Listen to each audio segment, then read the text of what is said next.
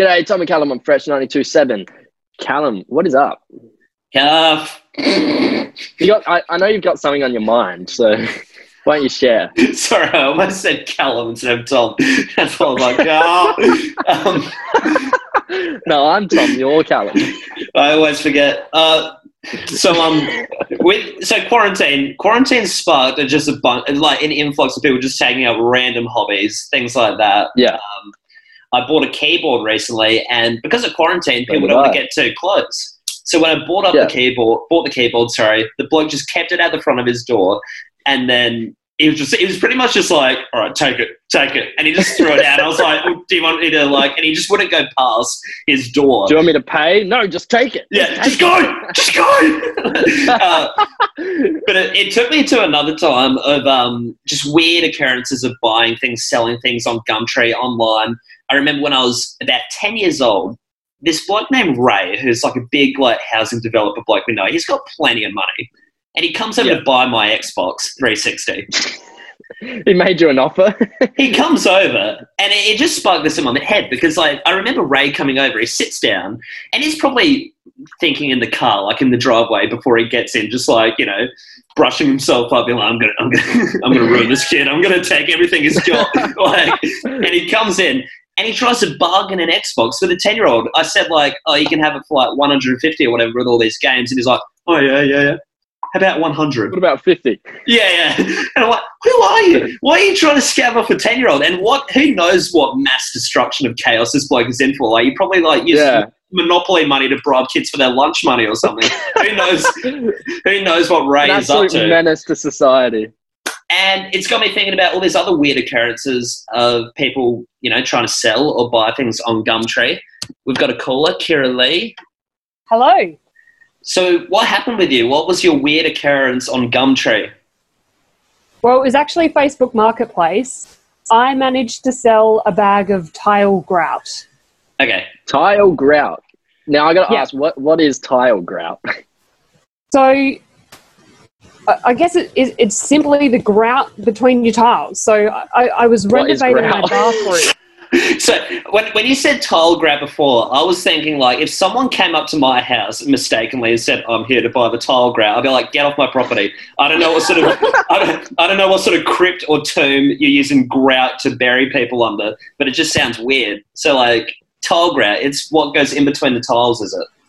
Yeah, yeah. So five years ago, I renovated my bathroom and I just I bought two bags of this grout and I only ended up using one. So for five years, I have had this 15 kilo bag of tile Jeez. grout sitting in the bottom of my cupboard. And honestly, this happened about a month ago. Someone bought it from me. Is it hard to sell tile grout? Is it like a slim market for that?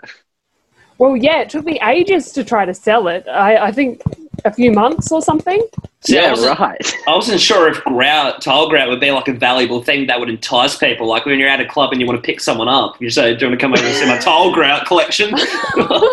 Is there something like that? I've got 15 kilos of the stuff. yeah. Oh my god, really? I'm renovating my bathroom. Just, just pr- prey on it. If you want to pick up anyone, just prey on a bunch of tradies and tell them you've got tile grout. They'll be all over you.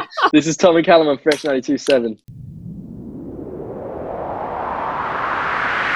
G'day, it's Tom Callum on Fresh 92.7.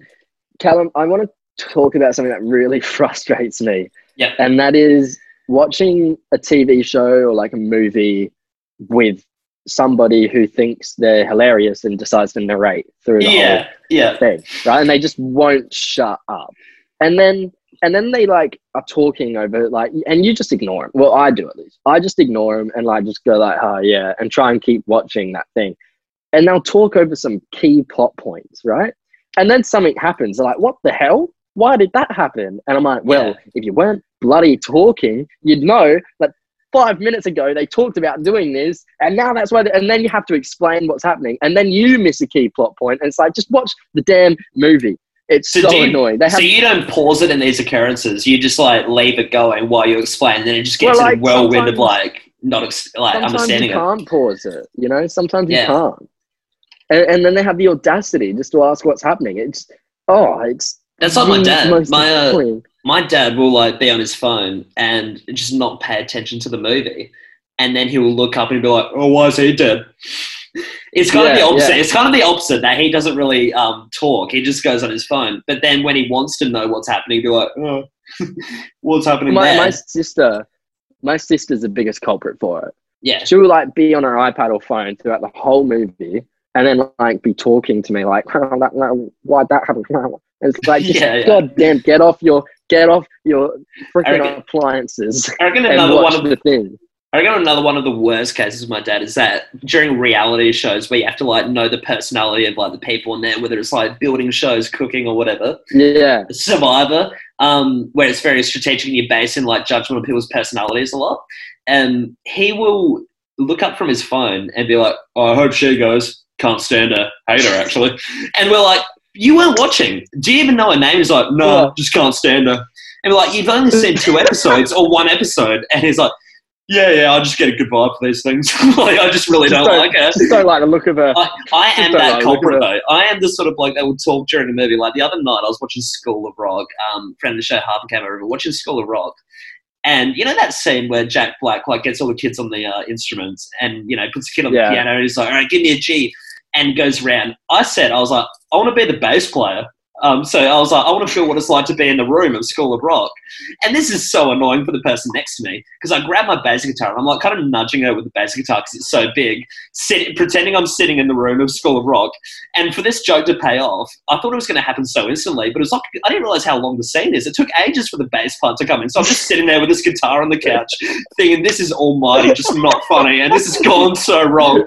In the end, I just put the bass guitar down really awkwardly. I'm like, I'm really sorry for that. sorry, I ruined School of Rock experience. Oh, this is Tommy Callum on Fresh 92.7. G'day, Tommy Callum on Fresh 92.7. Callum, you've proposed a bit of a debate to me that you've got Yeah. you've gotten through a friend of the show, Kayla. yeah, Um, and it's to do with SpongeBob. classic SpongeBob SquarePants. TV show. Is a sponge that lives under the sea, as we all know. Yeah, you you proposed to me that you think he is a kitchen sponge. Yeah. I mean, why not? Anatomically, Do you know looks like that sounds? anatomically, this bloke looks like a kitchen sponge. And according to SpongeBob lore, people think that he SpongeBob law. um, apparently uh, the pineapple that he lives in fell into the ocean with him as a sponge, something like that, and now he lives in like no, a carved the out pineapple. pineapple. The pineapple fell into the ocean. He didn't. He was already there. He was looking for houses, and then the pineapple fell in, and then he was like, "I want this house." Well, this sea sponge was just in the housing market. There's a, there's a whole episode. Yes, there's a whole episode of him in the housing market, and then a pineapple falls down. He's like, "I want that one." Really okay. Well, Yeah. And if he was nothing- a kitchen sponge, wouldn't he have the weird green stuff on the back of him? there's nothing And stopping he lives in the sea. he lives in the damn sea. He's a sea sponge. Yeah, well, you know, uh, sponges also need water, just like sea creatures. They need to be dampened and moist for optimal Yeah, use. obviously. I can keep a kitchen sponge on my sink dry as a crusty old, Yeah, I don't know, right? I can keep it there. It's gonna, it's yeah, crusty old crab, and it's gonna be the same shape. It's not gonna shrivel up. yeah, sure. Okay. I'll But post, a, a sea sponge will shrivel up, and I'll whenever pose- SpongeBob's out the water, he shrivels up. I'll pose this to you though. When he's out okay, the water, when he's out the water, so there's an episode where I believe it was episode uh, one fifteen, uh, season two, episode. and he goes out of the water because it's a test with Sandy the Squirrel to see if uh, Patrick and SpongeBob can last on land. So they go on land, and as soon as they go on land, Patrick looks like a uh, star, like a genuine star fish. Uh, Yeah. SpongeBob, on the other hand, looks like a kitchen sponge, very identical to the kitchen sponge you'd see in your house. It's a TV show. he is a sea sponge. I. uh, How about this? I, I, how about I pose this to you right now? On right, like in this instant, I'm going on Google and Yes, I- I'm going to Google is SpongeBob a sea sponge or a kitchen sponge, and we'll find out. Be prepared to see some confronting facts about your beloved sea sponge If it says if it says he's a kitchen sponge, I will actually lose it. okay, we've contacted Nicol. This is the first thing that's popped up.